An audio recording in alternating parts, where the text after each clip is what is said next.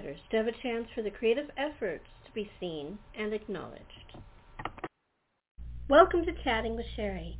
Today we have author Mitzi Szereto. I'm really happy to have her back. We chat about her new true crimes book and uh, the, actually the series, but their latest book. Um, it's a fun chat. Here's Mitzi. Hi Mitzi, welcome to the show. Hi Sherri, how are you doing? I'm fine. How are you?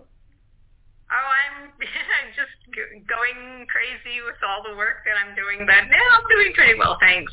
That's great. Um, how did you? I don't think I talked to you since lockdown. How did you make it through? Um, okay, yeah, I think the last time we spoke was when I had my last book out, so that was probably about a year ago. Um, uh, yeah, I, I got through it fine. I mean, I've, like I said, I've been so busy, I, I didn't really notice a big dramatic difference in my lifestyle. it was sort of the same thing except with a mask. I know. I mean, I spend most of the time working from home anyway, so it's not like I. And the only thing that was different was that um when my brother has the day off, we used to go and do something like go to Old Town or go to Del Coronado. That was the thing we couldn't do.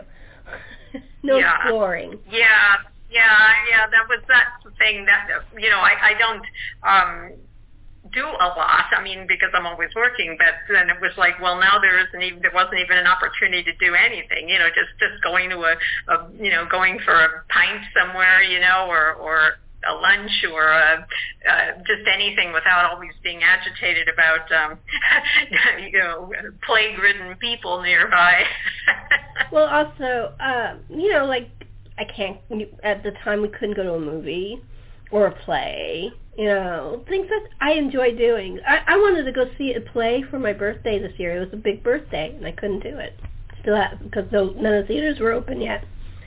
Yeah, yeah. Well, it's just it's been a pretty a big impact on on the performance performance live performances and the creative arts. You know, so at least people are still reading and have been still reading. So that's been one upside to it. yeah, that's one thing that has you know uh, they uh, streaming services and book services have really ha- been doing well it's it's kind of funny because it's like they forget, you know, the people you're enjoying on the streaming services, they're the ones who are suffering right now because they can't act. Um, you should be a little yeah. bit kinder about it, you know. yeah, yeah. I mean, it's it's just been very very difficult, and and I know a lot of productions uh, shut down or or streamed you know, uh, streamline their cast members and uh, yeah. I mean, uh, I, I'm a big. Um, for years I've watched Coronation Street, you know, the UK soap, and and uh, it's it's got a little more. Uh, the, the, so it's got more cast members now, but I mean, you can still see them social distancing on on the set. You know, do, doing their lines. They're they're still not close to each other. It's very rare. So it's yeah, it's going to be a while before if if if it ever gets back to normal. I, I know the Vancouver film industry has been you know they've been ramping up and now they've been using more Canadian actors. A friend of mine's a, an actor up there, and they've been casting more Canadians instead of bringing all the Americans up because of you know the border closure and COVID and all of that. I know, I know, and and it's interesting because well, one of the shows I like is called uh, Frankie Drake Mysteries, which is a British, um, a Canadian show. And I really enjoy. Yeah, I know that, that one. I yeah. love that show. And um, they were talking about how they were doing it during the pandemic and how they they were still they they were in groups like the um the people from costume couldn't come up and and do something simple like a fitting they had to use old stuff and old um match and say, did anybody gain or lose any weight? I think if over COVID, it seems like everyone's saying they've gained weight. I, I didn't, but you know. I know everyone's like, I, one of my neighbors saw me the other week and she says, how come you didn't put on any COVID weight? Yeah, it's it's it's been a weird time. Very very strange. Um, but I mean, I've I've read a lot of good books. I've seen a lot of uh, um, I've watched a lot of interesting shows I probably would not have seen. Um, I, I've watched streaming, which I um, I kind of never wanted to get into, and now I am. Um,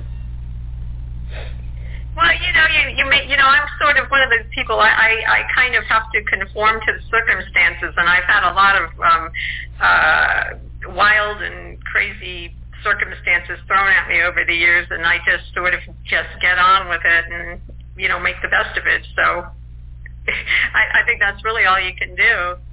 That's true. Adapt, adaptability. That's that's the word. Yeah, yeah. it's the only way to survive, I guess. Yeah. um. So, uh, what have you been up to? I mean, I know you've been working like crazy. Um, how did your last book do? Uh, the uh, the best new true crime story, Small Towns. Um, that's still going strong. Um, it's I, I've been really pleased with the reception on that. Um, I'm trying to think offhand what what's interesting has happened with that. Um, God, you know, well, I had the first two volumes out, the serial killers book and the small towns book, and and they both had uh, they've been really well received. Um, there's been some interesting foreign translations. Um, my serial killers book was recently translated into Turkish, so that's rather cool. Uh, and you know, I, even though today I'm really here to talk about the third book. Um, I'm actually working far ahead. I've got a fourth one coming out believe it or not, next month, uh, a fifth one coming out after the new year, a sixth one coming out in that summer, a seventh one coming out like a half a year later. It's just I'm I'm so far ahead in the in the volumes that it's like I have to kind of get my brain back on and say, well, which one are we talking about today? So I don't screw it up. Yeah, I know, I know. Because I, I usually work on several books at the same time myself, and I they're all at different like not levels, but uh, what I'm doing with them is different.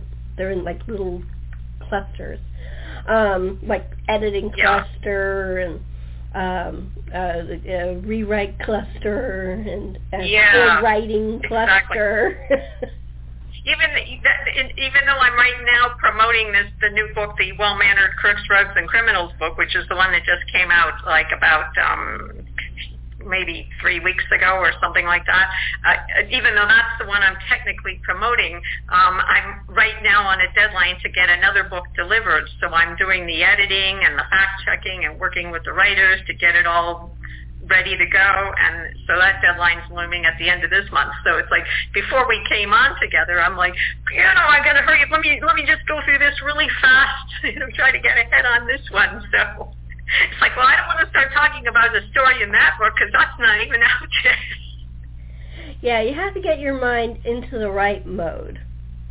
And sometimes that's Yeah, not it will. easy. yeah well, I did. You know what I did the other day, and I knew it. I knew it was finally going to happen. I was emailing with a with a with a with a writer who is in the um the current book, the um, Well Mannered Crooks, Rogues, and Criminals, and I'm telling him, well, I'll be in touch soon about the book coming out. You know, the Crimes of Passion, Obsession, and Revenge book.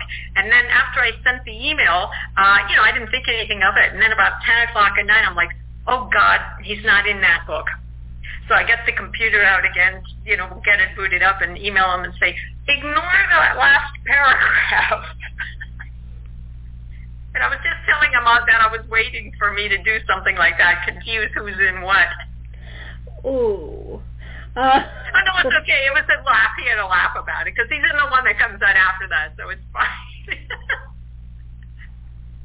What is really funny is you don't want to give stuff away, but you're so excited about it, you want to tell someone and you can't.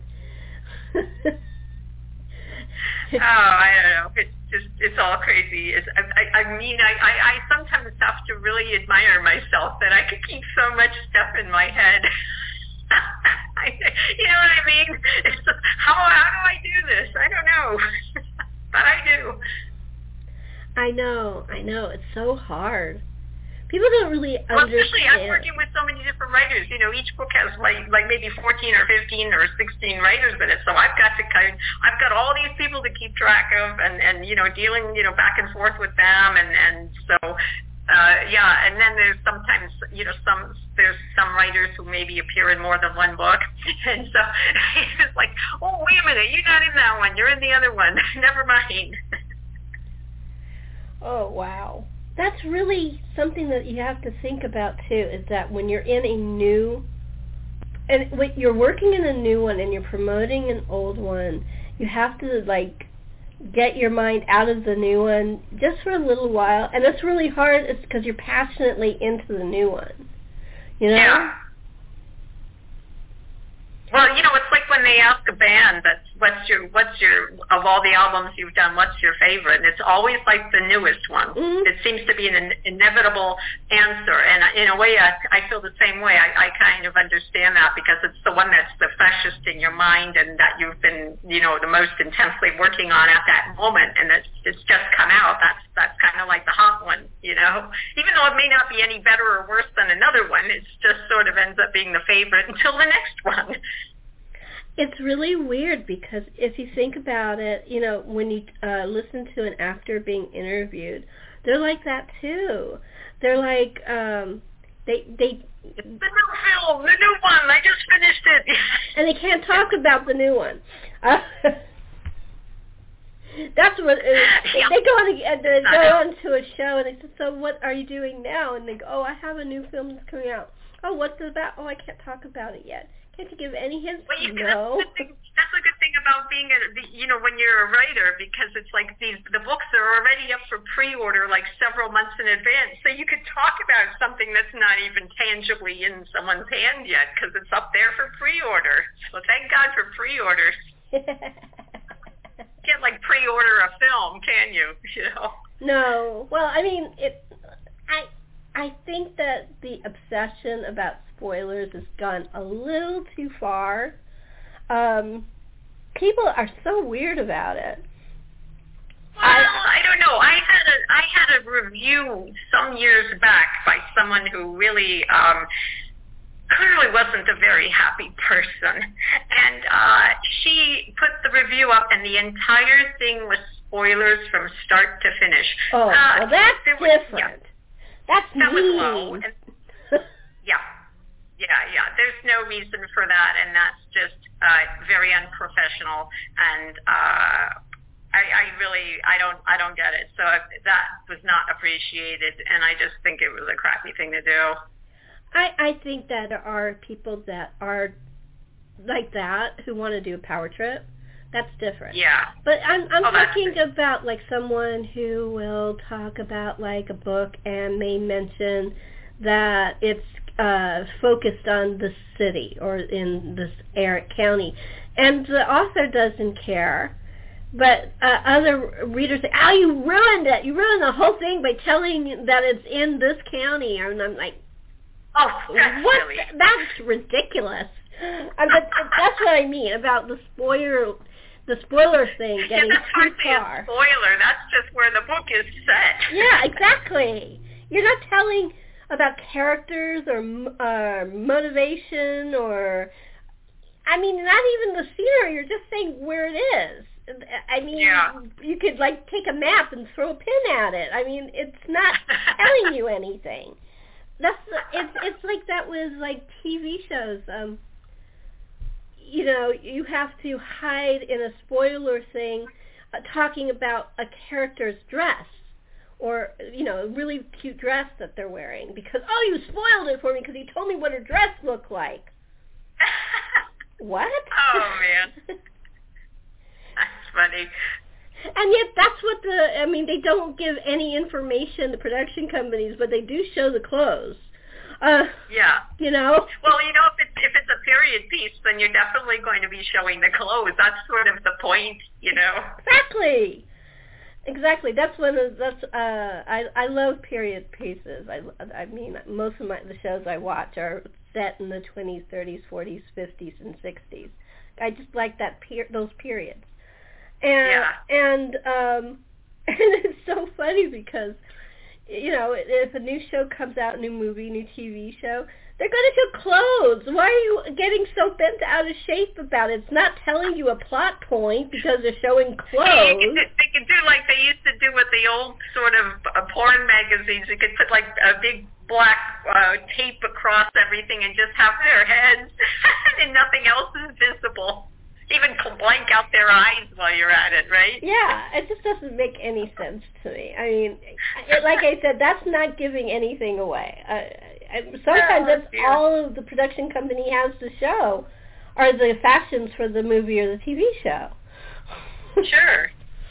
because they don't want to show, or they show a sequence that's very, very sketchy. You know, like the trailers. Some of the trailers they pop all over the bloody place. Well, some of the trailers are too, uh, too they they are full of spoilers. That's what I I hate to even check a, like if I want to watch a film on television, it'll say view trailer, and then I watch the trailer. I'm like, you pretty much told me the whole film, and then I'm like disappointed, thinking I'll I'll wait like three months, and when I've forgotten it, then I'll I'll put it on because it it did talk about spoilers. It did spoil it. Oh well, I'm sorry. That's not No, exactly that's what I. right. I just unless it's a film that you made, you're not responsible. no, I, I know, but I, that's not what I meant. I just, you know, there are some trailers like, well, like I love Agatha Christie, and I've seen every version of it practically that's come out. So if they put spoilers like the new Death on the Nile, if it ever comes out because of the Armie Hammer thing, um, they they they can spoil the hell out. I read the book. I've seen the Yeah, you, it's everybody knows it so well. It's not really a spoiler anymore. Yeah. Or Murder on the Orient Express. Yeah, I mean, we all exactly. know it. You Yeah. know, it's not like you're going to spoil it. I know. And I actually read someone in one of my mystery groups on Facebook saying, you know, it was when um, Murder on the Orient Express came out, and somebody was just expressing an opinion about some of the changes they made in the new movie, but they didn't give away plot points. They're just talking about, you know, that it was okay, but this is what they did. They didn't give plot point. They didn't give the killer. They didn't give anything. But you're spoiling it for us. How can you spoil Murder on the Orient Express? It when it came out a hundred, well, not a hundred years ago, but what was it like? Ninety years ago or something? Well, it's 20. probably about a hundred, isn't it? Yeah, I I think it was well, I think it was after she married her second husband, so it was in the 30s. Oh, okay. But but the point is, you can't really um spoil that. It's been around for a long, long time. It's like it's like you know Pride and Prejudice, Jane Oh, Austen. yeah. I mean, there's so many. There's no spoilers because of you know you've everyone you've seen so many versions of it already, right? Right. And the book's been around for 300 years or something. I mean, really, come on. Um, that's like the joke. I, I don't know if it's real or not, but I, I heard uh, somebody say that one of the the studio heads um, when during the 90s there was a big surge of Jane Austen movies and TV shows. And Yeah. and there was a joke, and I don't know if it's real or not, or if it was a joke, but they said we got to get this Jane Austen broad, and her stuff seems to really be selling.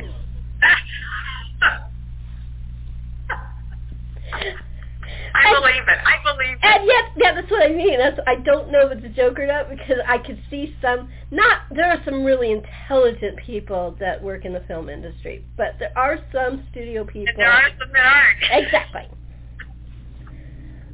I mean, that that haven't read a book their entire life. That uh, they they can't even be bothered to read the synopsises that are given to them by their secretary. Yeah, I could believe it. That's funny. I know, I know.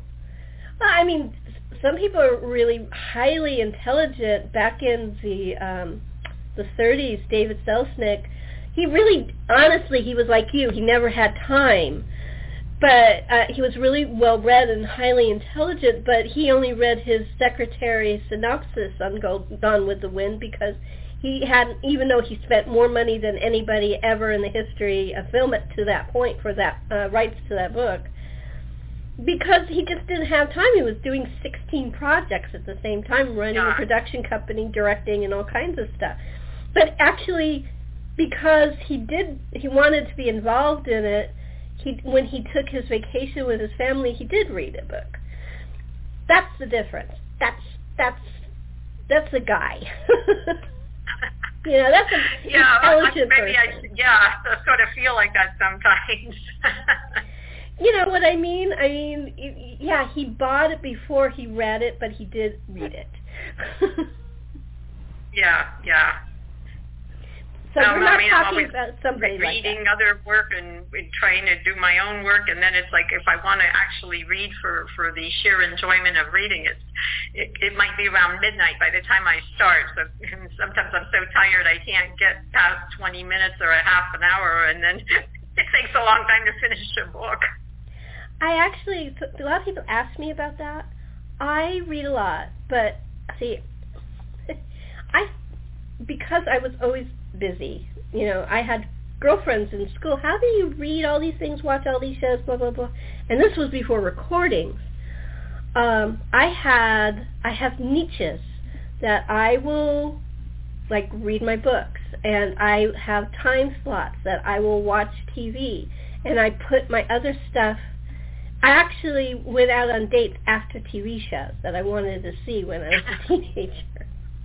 Well, you got to get your priorities right. Yeah. I mean, I still had my date, and he still had his date, but I just had to watch my Mary Tyler Moore show. You know, you have your priorities.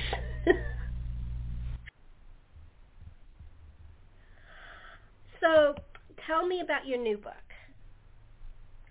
Well, uh, this is the third book in my series. Uh, the series is the best new true crime stories, and this is well-mannered crooks, rogues, and criminals. And um, as the title suggests, uh, we're dealing with uh, those of the criminal element who are a bit different from, you know, the usual types that one might, you know, thug types and, and you know, whatever. I mean, there's, there's these, these uh, particular criminals in the book are, are those who uh, perhaps are well-mannered or they're just people that you normally wouldn't expect to be criminals. Uh, they may have a code of ethics that they operate by. Um, you and I may not consider it a code of ethics, but it is a code of ethics to them. Um, so it's it's you know like the other books in the series, uh, it, it travels the world. There's stories from all over the place. The writers are equally as international, and uh, yeah, so I'm really excited about it. I, I mean, it's. Uh, uh, so far, I mean, it's only been out a short while, but so far I'm getting uh, good feedback on it. People seem to really enjoy it, so I'm I'm pretty happy about that. So, like Gentlemen Thieves, like John Robie from To Catch a Thief, or Raffles from David Niven as Raffles in old Raffles movies, that kind of person. You know, they they'll never Well- hurt anybody. They don't carry a gun unless it's absolutely necessary. That kind of stuff. Well, not necessarily. There are some who do and some who don't. Uh, for instance, uh, when you mentioned, uh, if we want to go back in time, there's a, a story in the book written by, um, it's it's a first-person account, and it's about John Dillinger, and uh, the gentleman who wrote the story, uh, his his uncle, a family uncle, you know what I mean, not a blood uncle, but you know when your family's your parents' best friend is your uncle. Uh, he was Dillinger's bagman. So uh, he goes on and writes a story about Dillinger and Uncle Freddie, and uh, you know Uncle Freddie was the guy who holds the bagman is the guy who holds the money, and uh, Dillinger was a quintessential gentleman.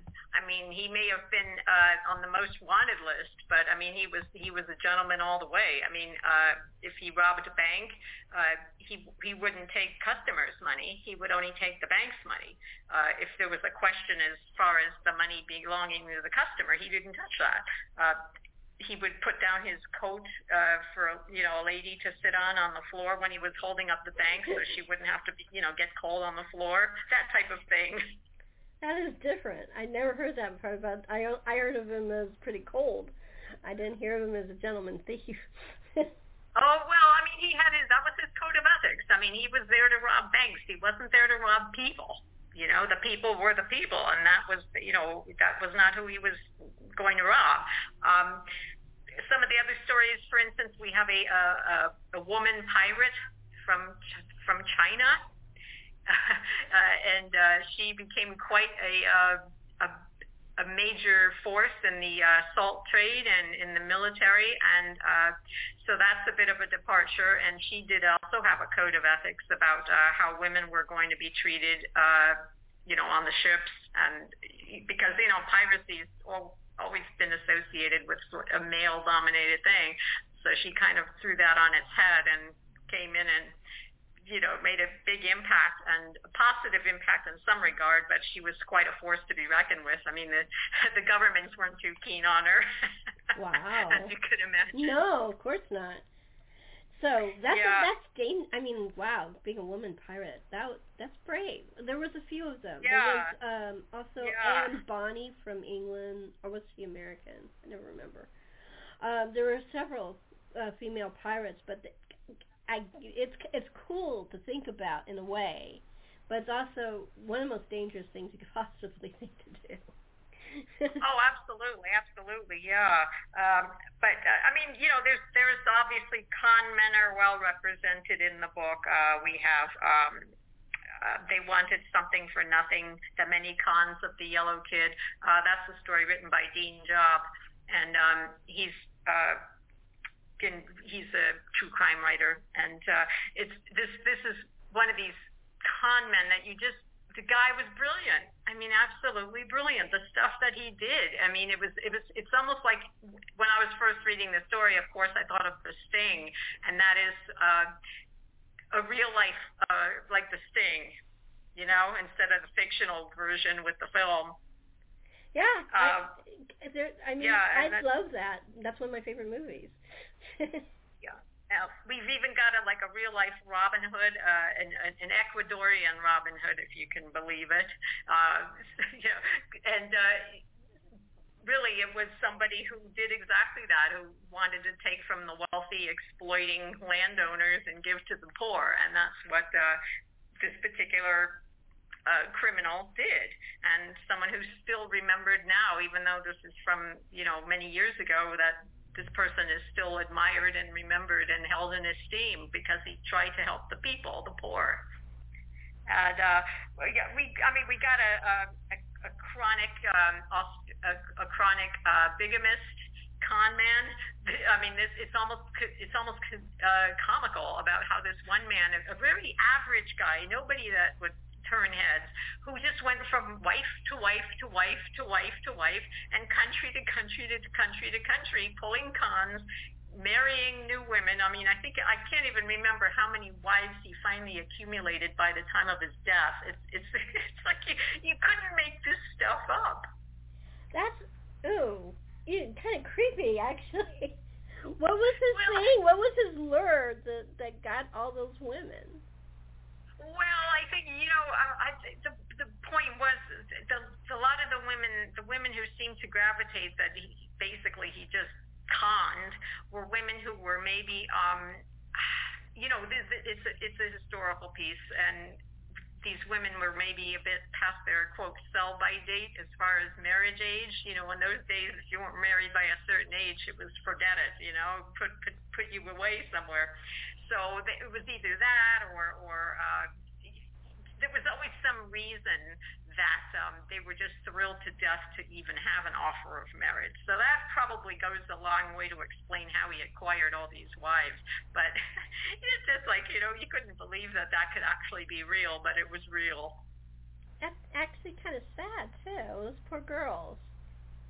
Well, yeah, yeah, and and you know, just one after the other. Um, but you were talking earlier about your love of Agatha Christie, and there's a story in here that would probably uh, be right up your street. Uh, it's set around that same time period, and there are references in the story to Agatha Christie because it was as, as if this uh, was a murder case she would have written about, and it was about a, a socialite in uh, in Missouri who um, may or may not have poisoned her husband. And uh, there's it's a lot of references to, to Agatha Christie and also to um, Daisy from The Great Gatsby because it's almost as if this character is is was modeled on Daisy. Perhaps not as wealthy as Daisy Buchanan was, but nevertheless, that sort of, you know, privileged and all you care about is how, you know, did, is my hat nice? Did I, you know, what new clothes do I have? You know what I'm saying? All that sort of cafe society thing. Oh yeah. Oh my God. That's so crazy.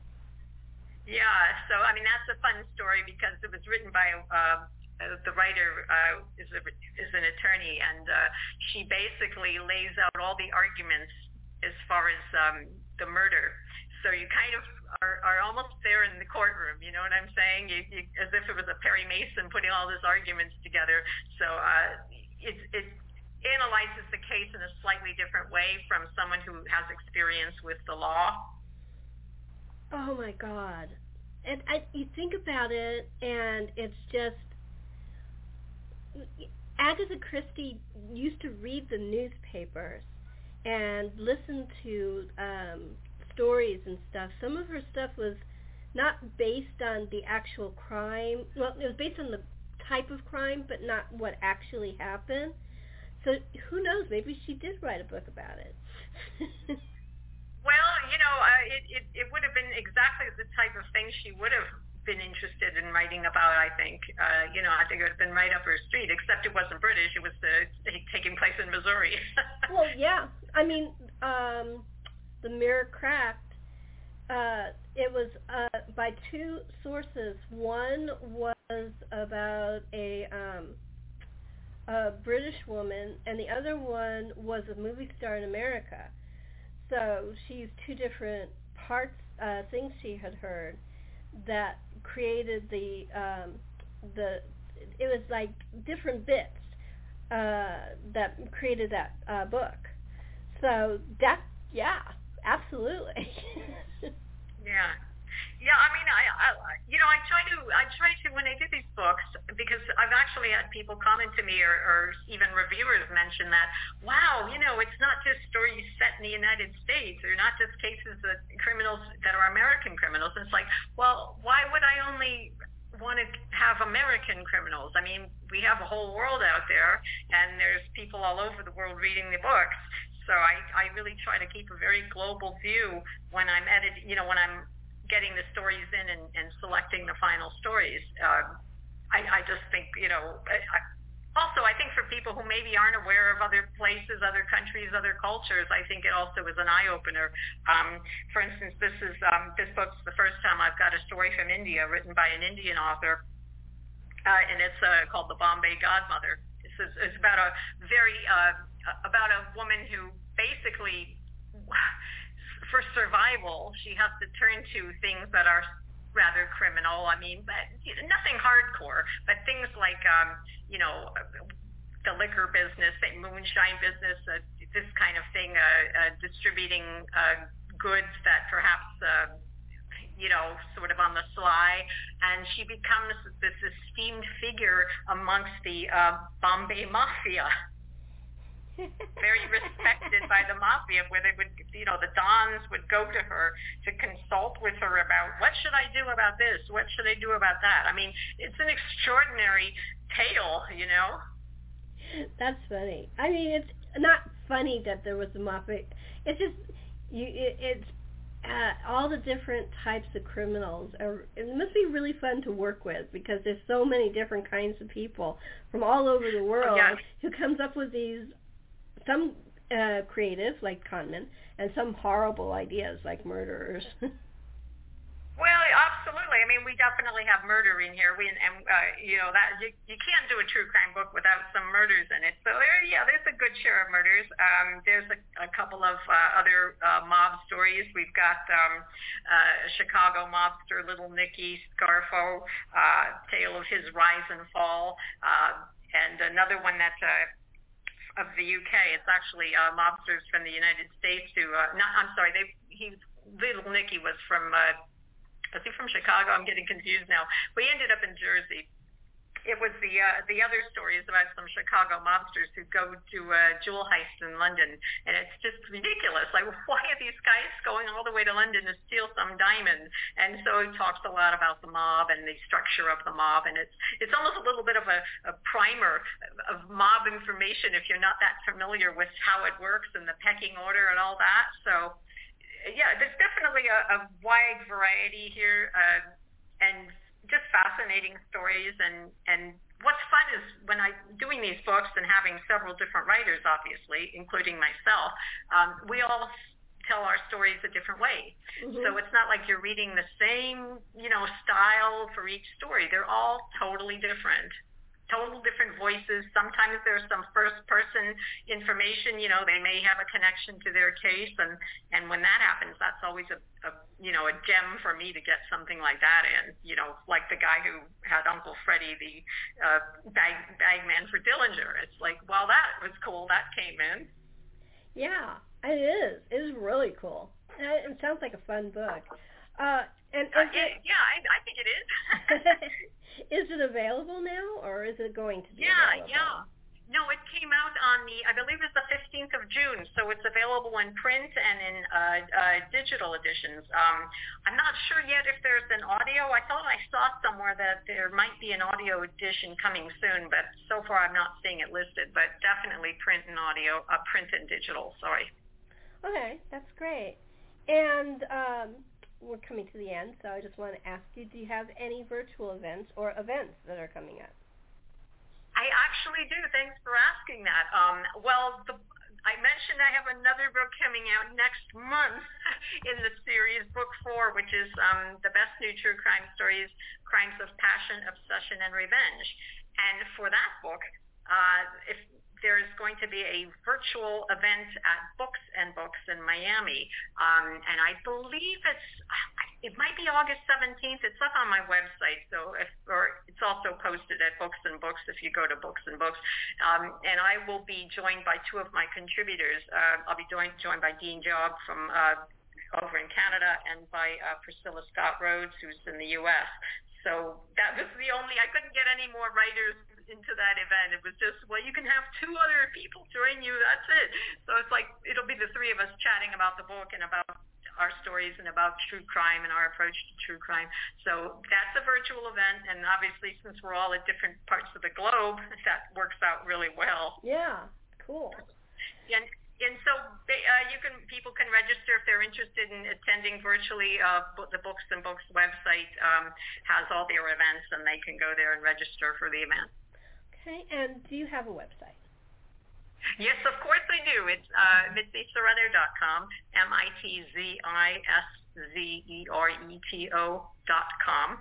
And as I said, that's where they can find all my books and my events and uh, my Facebook Live videos that I do with my contributors. Um, and I'm on Twitter, Facebook, and uh, Instagram. What, is it the same call number or is it a different ones? It's all me at Mitzi. Okay.